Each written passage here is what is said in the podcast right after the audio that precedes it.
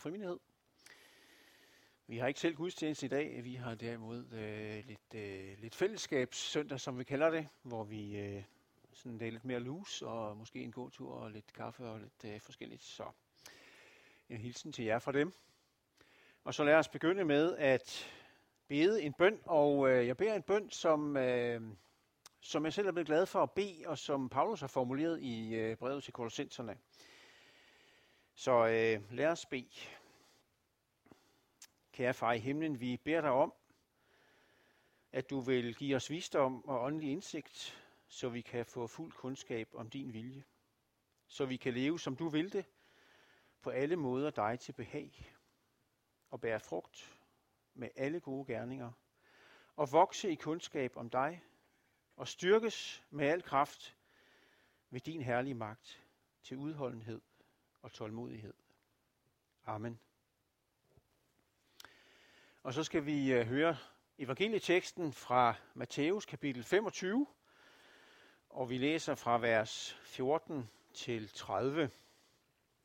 Og der står som følger. Det er lignelsen om de betroede talenter. Det er som med en mand, der skulle rejse til udlandet og kaldte sine tjenere til sig og betroede dem sin formue. En gav han fem talenter, en anden to og en tredje en, en hver efter hans evne. Så rejste han. Den, der havde fået de fem talenter, gik straks hen og handlede med dem og tjente fem til.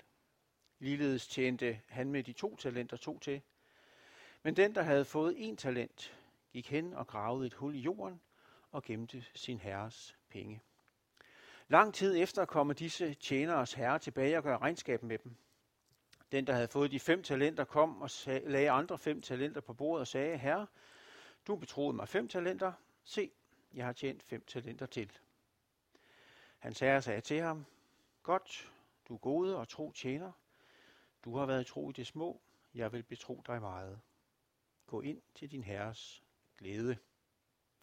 Også han med de to talenter kom og sagde, Herre, du betroede mig to talenter. Se, jeg har tjent to talenter til. Hans herre sagde til ham, Godt, du gode og tro tjener. Du har været tro i det små. Jeg vil betro dig meget. Gå ind til din herres glæde. Så kom også han, som havde fået den ene talent, og han sagde, Herre, jeg kender dig som en hård mand, der høster, hvor du ikke har sået, og samler, hvor du ikke har spredt. Og af frygt for dig, gik jeg hen og gemte din talent i jorden. Se her, hvad dit er. Men hans herre sagde til ham, du dårlige og dogne tjener. Du vidste, at jeg høster, hvor jeg ikke har sået, og samler, hvor jeg ikke har spredt. Så burde du have betroet mine penge til vekselerende så jeg havde fået mit igen med rente, når jeg kom tilbage. Tag derfor talenten fra ham, og giv den til ham med de ti talenter. For enhver, som har, til ham skal der gives, og han skal have overflod.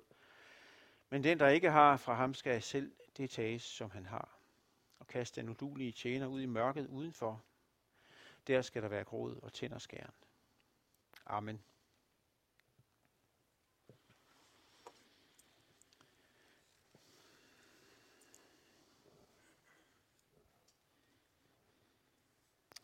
Det er jo øh, faktisk barske sager, det her. Og øh, når man sådan er opdraget grundigt luthersk øh, og rosiniansk og pietistisk måske, så kan man jo godt tænke, hmm, hvordan får vi nu grædet det her, så vi ikke kommer i klemme. Øhm, altså Matthæus 25 her, som vi har læst, rummer jo tre afsnit tre, to lignelser eller tre, øh, som jeg tror giver et tematisk hele i kapitlet. Vi har lige før det, vi har læst, har vi øh, lignelsen om brudepigerne. Det er det her med, at de skal være vågne og ikke sove. Der er olie, og der er ikke olie. Der de bliver lukket ind eller ikke lukket ind. Og budskabet til dem er, enten jeg kender jer ikke, eller jeg kender jer. Og så har vi den, som vi har læst nu her, med at investere eller ikke investere, med at gå ind til glæden eller ud i mørket. Og så på den øh, næste side i Bibelen, der har vi øh, der, hvor, hvor vi ligesom kommer til den yderste dag, og hvor forerne skal skilles fra bukkene. Og Jesus han tager os med ind i, i noget af det, som sker der. De retfærdige står over for de forbandede, Og øh, der er nogen, der får riget i arv, og der er nogen, der går til den evige ild. Og jeg tror nok, at jeg i min øh, ungdom og barndom har hørt alle de her tre tekstafsnit udlagt, som at de handler om omvendelse. Og det vil jeg ikke afvise, at de gør også. Men jeg tror faktisk ikke, det er pointen med nogle af de her tre tekster. Jeg tror, at pointen med de her tre tekster, det er, at de handler om det nye liv i Guds rige. Der, hvor Guds børn holder til, og hvor Kristus, han er konge. Samlet set, så drejer kapitlet her sig jo om Guds rige, eller himmeriget, som øh, Matthæus han ynder at kalde det. Og det gør jo i de fleste af Jesu lignelser. Læg mærke til det, når I læser dem. Her øh, i vers 1, der skal himmeriget ligne, begynder det med. Og i vers 14, det, altså himmeriget, er som med en mand. Og så runder det af om i vers 34 med, at der er nogen, der skal tage riget i arv. Og lignelser, de er jo netop lignelser, fordi de ikke er det samme. Men de eksempler, der ligner en eller måske flere facetter af Guds rige. Og tilsammen så udgør de et billede af, hvordan det fungerer, der hvor Gud han hersker, og hvor Gud han er kendt, og hvor Gud han er elsket. Bemærk jo i øvrigt, at Guds rige, det er udgangspunkt og omdrejningspunkt og fokus for Jesu evangelium og al hans undervisning og forkyndelse efterfølgende. Han begynder jo sin tjeneste med at sige, Guds rige er kommet nær. Omvend jer og tro på evangeliet. Og Jesu evangelie handlede jo sådan set ikke om hans død og opstandelse. Jesu evangelium handlede om Guds rige. Der hvor Gud han hersker. Og hvor Kristus han sidder på tronen. Og dermed siger jeg ikke, at øh, Jesu død opstandelse ikke betyder noget. Det må jeg endelig køre mig at sige. Øh, jeg siger bare, at Jesus han, at han var jo ikke død og opstanden på det her tidspunkt. Men Jesu, Jesu fokus var Guds rige. Og det har på en eller anden måde været almindeligt kendt, tror jeg, at det var det, det handlede om. Fordi øh, det er faktisk, det var lige forleden dag, der, der lagde jeg lige mærke til, at øh, røveren på korset, hvad er det, han siger til Jesus til allersidst? Han siger, kom mig i hu, når du kommer i dit rige. Men det er en helt anden prædiken, det her, med, øh, med Jesus og Guds rige. Men grund til, at jeg tror, at de her tre tekster, og den nu vi, vi har fokus på i dag, de handler om, om livet i Guds rige. Det er fordi, hvis, hvis vi vil lade, lade de tre andre, lade dem være omvendelsestekster, så får vi altså en eller anden form for problem med det her med lovgærninger. Øhm, det her med Guds rige, og meget af det Jesus han taler om, det fortæller om livet med ham i hans rige, og hvordan vi af ham lærer at leve det nye liv. I kender jo lige så godt som jeg, at for omvendelsesdag og fremadrettet, der er der sådan noget, stadig noget, der skal læres. Der er noget, der skal, vi skal iklæde os det, det nye, siger Paulus, og aflægge det gamle. Og det er det, Kristus han lærer os, mens vi er i hans rige. Og så er der så det her med, at Jesus han, han fordrer noget af sine børn, af sine disciple, af sine tjenere. Han fordrer noget af dem, der vil have ham som herre. Han beder dem om noget. Ikke for, at de skal blive frelst, men fordi de er blevet frelst. Og jeg tror, at grunden til, at han beder sine frelste om noget, det er for, at andre skal få et glimt af Gud og komme med ind i det rige, hvor han er konge.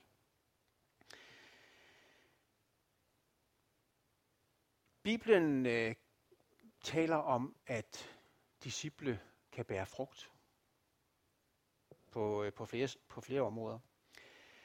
Og øh, Paulus han ordsætter noget af den her frugt som for eksempel tålmodighed og mildhed, glæde og fred. I kunne selv fortsætte om fra kalenderbrevet. Og det hænger sammen med, at de har fået en ny dagsorden.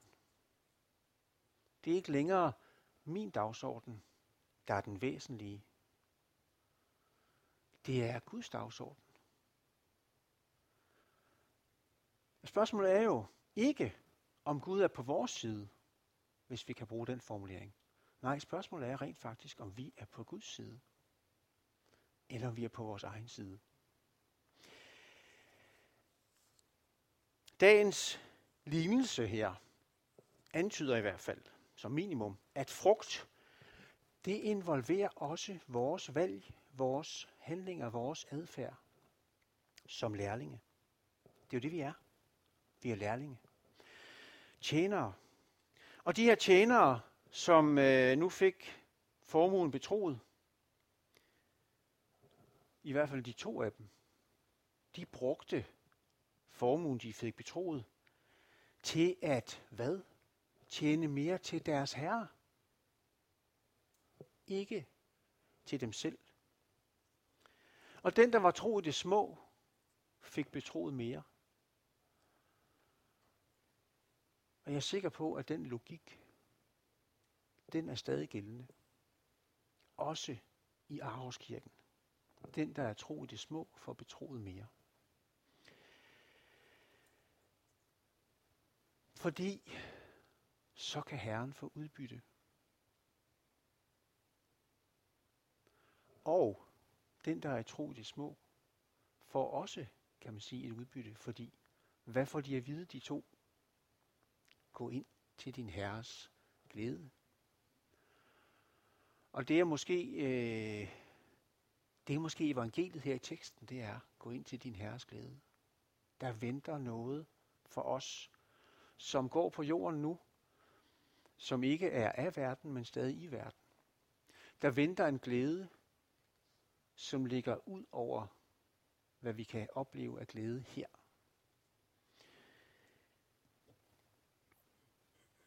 Så kan man måske øh, sidde der med sig selv og føle sig en lille smule, øh, ja, men jeg er jo ikke sådan øh, til så meget, og jeg, jeg duer måske ikke rigtigt, og og så kan man måske sidde og tænke, hvad nu hvis jeg lige holder lidt lav profil og sørger for at være usynlig, øh, når der bliver fordelt talenter efter evne i Aarhuskirken?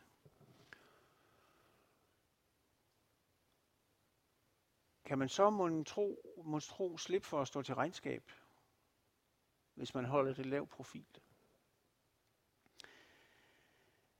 Det tilkommer jo ikke mig at være dommer, eller for, nogen, for den tages skyld nogen andre her. Men det er væsentligt at være opmærksom på, hvordan vi forvalter det, som vi hver især har fået betroet. Om det bliver til gavn for vores næste, til, øh, nu bruger jeg måske et, øh, et lidt tricky ord her, fortjeneste for Gud. Eller bruger vi det til os selv, det som vi har fået betroet. Og så kan vi spørge hinanden om, hvad, hvad, hvad, hvad handler det her om i praksis? Og er der ikke en grænse for, hvad man nu skal eller ikke skal? Altså den grænse i forhold til, hvad jeg skal og hvad du skal, den må du selv finde ud af med Gud. Den er der ikke noget andet menneske, der kan finde for dig. Du kan selvfølgelig tale med andre mennesker om det. Nu arbejder jeg til daglig i et projekt, der hedder Disciple 24-7. Og nogle gange så fornemmer jeg, at begrebet discipleskab og det at leve med Gud, det bliver sådan inde i folks hoveder til udelukkende et spørgsmål om, at vi skal evangelisere for andre. Øh, Johannes 3:16, og øh, som min søn han sagde første gang, øh, vores øh, naboer de kom ind og skulle, øh, øh, vi, vi havde inviteret dem til middag en sommeraften, og han var fire år, øh, og det første han sagde, da de kom ind i havelågen, det var, at hvis ikke man øh, tror på Jesus, så kommer man i helvede. Øh, og så var vi godt i gang, ikke? Øhm, jeg, jeg, jeg blev lidt bekymret for, hvad de egentlig lærte ham i børneklubben, sådan, da han var fire år. Det må jeg sige, fordi han havde lige været i børneklub et par dage før for første gang. Øhm, det er jo ikke forkert, hvad drengen siger. Men det kunne måske formuleres på en anden måde. Også. Jeg tror, at livet som disciple handler om meget mere end at evangelisere. Sådan som vi forstår evangelisation. At det er noget med ord og skriftcitater og hvad ved jeg. Jeg tror, det handler om hele vores liv. Alt, hvad vi er og gør og deltager i. Det handler om vores adfærd, det handler om vores prioriteringer, og det er måske meget mere lavpraktisk, end vi går og forestiller os. I kan bare se, hvad de får at vide derom øh, på næste side i, i Nytestamente, hvor de retfærdige de får ros for at have gjort noget øh, for menneskesyndens mindste brødre. Og hvad er det, de har gjort? De har givet nogle sultne mad. De har øh, givet de tørstige vand. De har taget imod en fremmed. De har givet dem tøj. Øhm, de har taget sig en syg. De har besøgt en i fængslet. Det er meget, meget lavpraktisk. Og det minder jo helt ubegribeligt meget om det, som i 3. Mosebog bliver kaldt for hellighed. Det er fuldstændig samme ord nærmest Tag af enken, den fattige osv.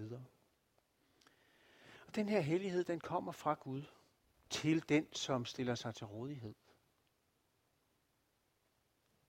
Som bruger det, som bliver betroet. Den kommer fra Gud, men den udfoldes altså i vores lemmer, med vores kroppe. Det involverer os. Det involverer vores liv. Her forleden, der havde jeg fornøjelsen at en interview øh, en kvinde, som øh, jeg har kendt i mange år. Og øh, for en 5-7 år siden, der, der fik hun sådan et fornyet møde med Gud. Og øh, fandt ind i noget, som hun egentlig havde gået og spekuleret på længe, hvordan hun skulle gøre. Hun ville gerne være noget med flygtninge.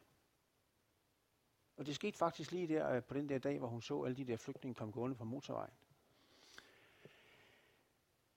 Og hun, hun siger om sig selv, jeg er sådan en bange type. Jeg kan blive angst, og jeg ved ikke rigtig, hvor jeg skal sige tingene. Og men hun, hun er simpelthen full time. Hendes mand, han, øh, han tjener øh, pengene, øh, men hun er fulltime på at arbejde med flygtninge. De bor hos hende. Hun har haft øh, folk boende i, i øh, fem et halvt år hjemme flygtninge. Hun øh, hjælper dem i forhold til myndighederne.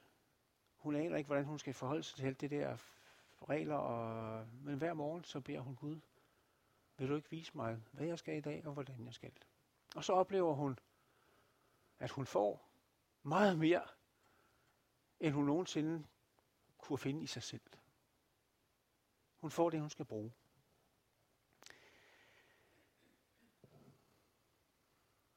Hun lyttede til et kald og bruger det, hun har fået betroet. Og det bærer frugt. Hun har også et, øh, lavet et kor af flygtninge, som hun øh, turnerer lidt rundt med øh, på Sjælland. Og fortæller vidnesbyrd, og, og de synger. Hvis vi prøver at omsætte det her til vores virkelighed, så har vi jo som danskere helt som udgangspunkt fået betroet ufattelig meget. Og det kan godt være, at det er en frugt af, at nogle troende generationer før os har forvaltet det, de fik betroet godt. Så det rent faktisk også kommer os til gode. Bare sådan noget som en gennemsnitsdansker. Rent økonomisk, så hører en gennemsnitsdansker til blandt de to rigeste procent på den her klode. Øh, selv hvis man får SU, er man, så vidt jeg øh, ved, blandt de tre rigeste procent i den her verden. Og det vil sige, at 97 procent i den her verden har mindre, end vi har. Der har vi fået betroet noget. Uddannelsesmæssigt har vi jo også fået virkelig meget betroet i kongeriget Danmark. Hvad skal vi vælge? Skal vi blive revisorer eller advokater og tjene kassen, eller skal vi være sygeplejersker og arbejde med mennesker? Eller skal vi øh, gå håndværkervejen og bruge vores hænder til gavn for andre? Altså, der er jo ikke som udgangspunkt noget, der er bedre end noget andet. Det handler om afsættet. Har du Gud med i dine valg? For han lov at bestemme. Eller er det dig, der lige holder sædet på tronen? Gør du det for din egen skyld, eller gør du det for, fordi du tror, du kan bidrage med noget positivt til andre efterfølgende? Der er ikke noget forkert i at tjene kassen. Men vi skal være opmærksom på, at mammon, penge, er en af de ting, som Nytestamentet taler stærkest om og mest om, at de kan være en snare for os. Skal de inviteres, investeres til gavn for mennesker, eller skal de graves ned på en bankkonto, så er du sikker på, at du altid har nok, når du skal pensioneres, eller hvad du nu skal engang? Hvor skal du bo?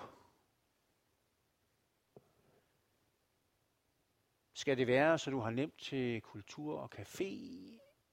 Eller er der måske behov for dig et eller andet sted i Sønder Udkants Danmark? Skal det være en luksusbolig med det sidste nye fra Bo Bedre, som efter min mening burde have en undertitel, der hedder Få det værre?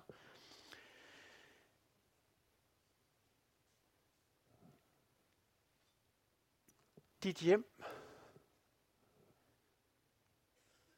Er det et sted, hvor ensomme må være? Eller flygtninge? Eller irriterende naboer? Eller møgungerne fra kvarteret? Eller er det forbeholdt dig? En anden vinkel kunne jo være, hvordan din tro og dine holdninger kommer til udtryk i din hverdag. Er det skjult på dit studie og din arbejdsplads, at du har en holdning, et livsfokus, noget som er, ja, jeg tillader mig at bruge ordet udenjordisk, ikke værsligt. Eller investerer du det rent faktisk og bringer det i spil? For eksempel ved, at du siger fra over for sladder på arbejdspladsen eller studiet. Eller Undlader du at snyde, selvom det måske koster dig noget ekstra tid? Og gør det, du skal. Selvom der er ingen, der opdager, hvis ikke du lige... Er du ærlig, når du ødelægger noget?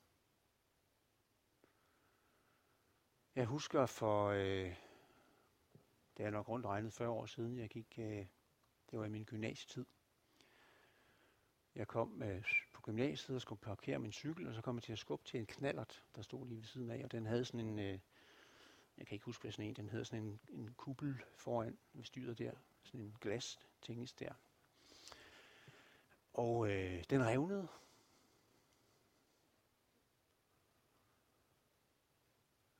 Og jeg vidste, jeg vidste præcis, hvad jeg skulle gøre. Jeg vidste præcis, at jeg skulle skrive en seddel og sæt den på hans knallert. Hej, jeg er kommet til at vælte din knallert. Øh, ring til mig, så finder jeg ud af det. Men jeg, ah. jeg skrev sædlen i første time og gik ned med den i frikvarteret bagefter. Men der var den der kamp i mig. Fordi der var ingen, der havde set det.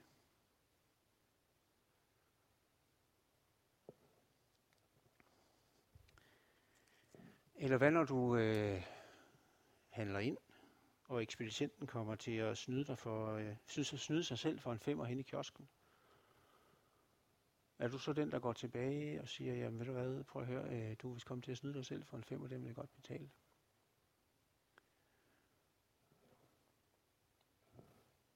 Og nu ved jeg ikke, om der er nogen her, der bruger håndværkere. Men det er god stil at få dem øh, regningerne altså med moms. Også selvom håndværkeren spørger, om øh, det skal være uden. Se, livet som disciple af Jesus, det handler om at lære af ham, hvordan man lever i Guds rige. Tag mit å på jer og lær af mig. Og det her å, det er simpelthen øh, fasongen i Guds rige. Det er sådan, vi gør. Fordi hvis vi er ærlige, hvis vi er tro, hvis vi er alt det gode, som Guds ord nævner, så bliver vi fri for hele tiden at skulle finde på løgne og øh, skjule os, eller øh, promovere os selv. Eller. Det er så meget nemmere faktisk, når vi, når vi går på Guds veje. Paulus han taler om, at vi lærer at gøre Guds vilje, og han kalder det det gode. Det, som behager Gud. Og han går så vidt som til at kalde det det fuldkommende. Det gælder også folk i Arvskirken. Det gode, det som behager Gud, det fuldkommende. Det vil smitte af på dine omgivelser. Det syre som surdej. Det påvirker, og det er en måde at kaste lys ind i mørket på. Ved at leve det nye liv efter Guds vilje, så vil du skille dig ud i den her verden. Fordi i stedet for at svare igen, så søger du fred og forsoning. Og så videre. Ved at leve det nye liv efter Guds vilje, så forkynder vi også evangeliet om det rige, hvor Jesus han hersker, og hvor der er godt at være. Det rige, som skal bryde frem endeligt på den nye jord, når den her gamle jord den er blevet renset. En gammel munk, som jeg har glemt, hvad hed, han sagde noget i retning af, forkynd evangeliet, brug om nødvendigt ord.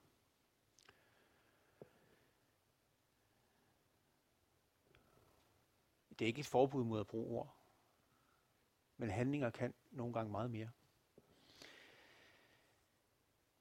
Et træ bliver jo kendt på dets frugter, og man kan også sige det på en anden måde. Det, som du giver mest opmærksomhed, det er det, du elsker mest.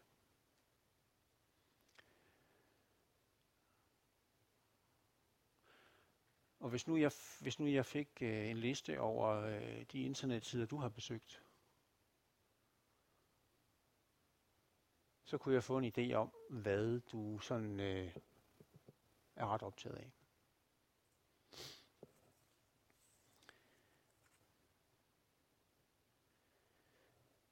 Kærlighed er bunden i alt det her. Guds kærlighed. Og sand kærlighed handler jo på grund af kærlighedens objekt. Altså, fordi den vil den eller det elskede det bedste.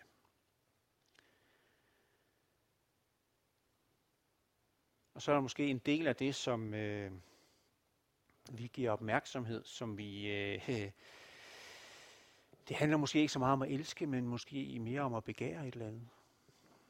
Øh, vi siger, at vi elsker chokoladekage, men det vi vil gøre ved chokoladekage, det er faktisk ikke godt for kagen. Det er ikke for kagens skyld. Det er for vores skyld.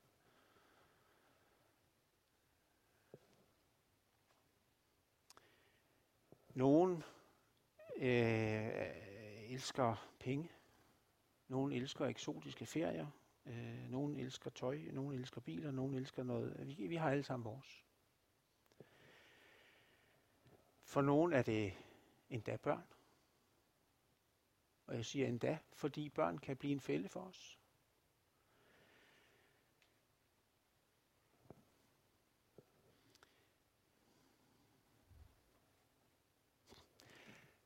Jesus han vil gerne have, at det er ham.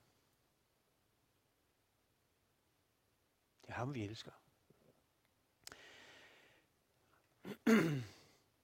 Tjenerne her fra lignelsen, de søgte ikke noget til sig selv. De søgte noget til deres herre.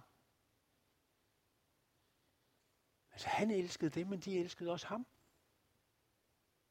Og de var ikke bange for ham. De opfattede ham ikke som en hård herre. De opfattede ham nok som retfærdig. Men når man er retfærdig, så er man faktisk også god.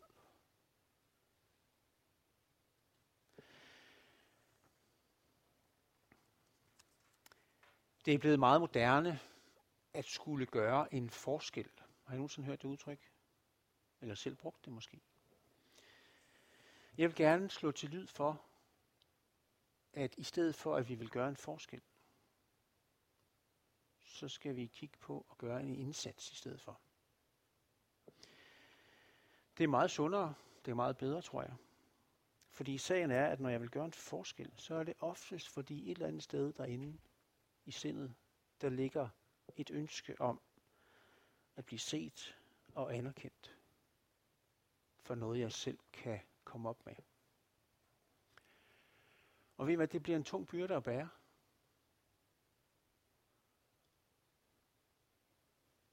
Det bliver en tung byrde at bære. Men gør vi en indsats, så er det fordi, det opfylder et behov. Noget, der er nødvendigt. Noget, der er rigtigt. Noget, der er godt. Og det handler om sagen, og ikke om mig.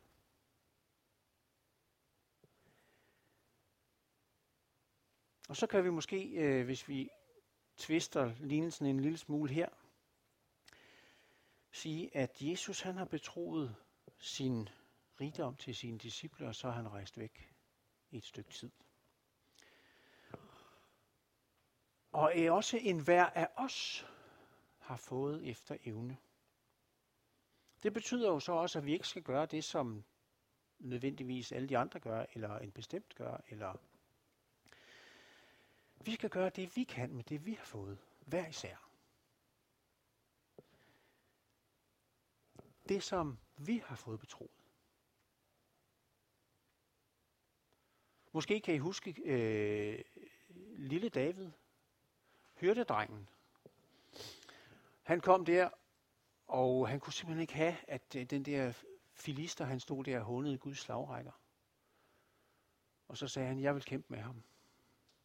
Og så sagde kong Saul, så skal du have min rustning og mit udstyr. Og så fik han det på, og han kunne knap nok bevæge sig. Det der, det passede til Saul. Det, der passede til David, det var en glat sten og en slynge.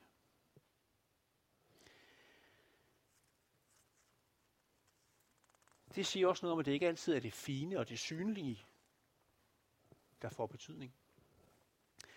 En sten, en simpel slynge, gjorde udslaget i den her beretning. Men det betyder jo også, tror jeg, at du og jeg, vi godt må øve os med det, vi har fået betroet. Vi må godt øve os. Altså, tag det i brug. Ikke bare sidde på stolen øh, med det i en pose ved siden af. Tag det i brug. Få en fornemmelse af, hvordan det fungerer fasongen på det. Hvor passer det? Hvordan kan jeg bruge det? Jeg er sikker på, at David han har brugt rigtig mange timer, mens han passede for på at øve sig med den slynge der. Og sikkert også på at spille på sin harpe. Når vi øver med det, vi har fået, så tror jeg, at vi med frimodighed, ligesom de to tjener her, kan komme den dag, hvor vi skal lægge regnskab frem. Uanset om vi har fået meget eller lidt betroet. Og meget eller lidt, altså det er jo i virkeligheden nogle forkerte kategorier. Det er ikke det, det handler om. Det handler om, at vi har fået noget betroet. Frimodighed på regnskabets dag. Gå ind til din herres glæde. Og her som afrunding, så, så vil jeg bare sige, at hvis du skulle lide af, skal vi kalde det investeringsfrygt, ligesom den, øh, den sidste tjener, som gravede talenten ned, fordi han synes, at hans herre var hård, så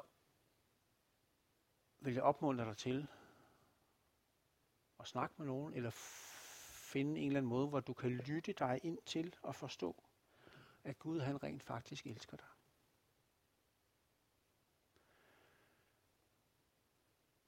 Det handler ikke dybest set om, hvad du gør, men hvem du er. Og om du er i relation til ham og følges med ham. Time for time, minut for minut, dag for dag. Det handler ikke så meget om, hvor meget du bringer tilbage. Men det handler om, at du har investeret det, du har fået betroet.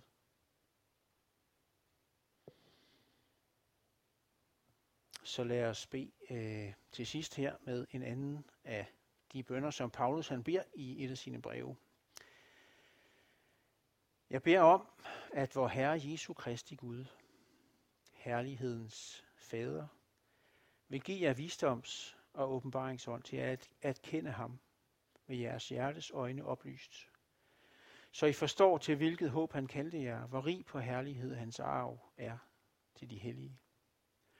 Og hvor overvældende stor hans magt er hos os, der tror i kraft af hans mægtige styrke.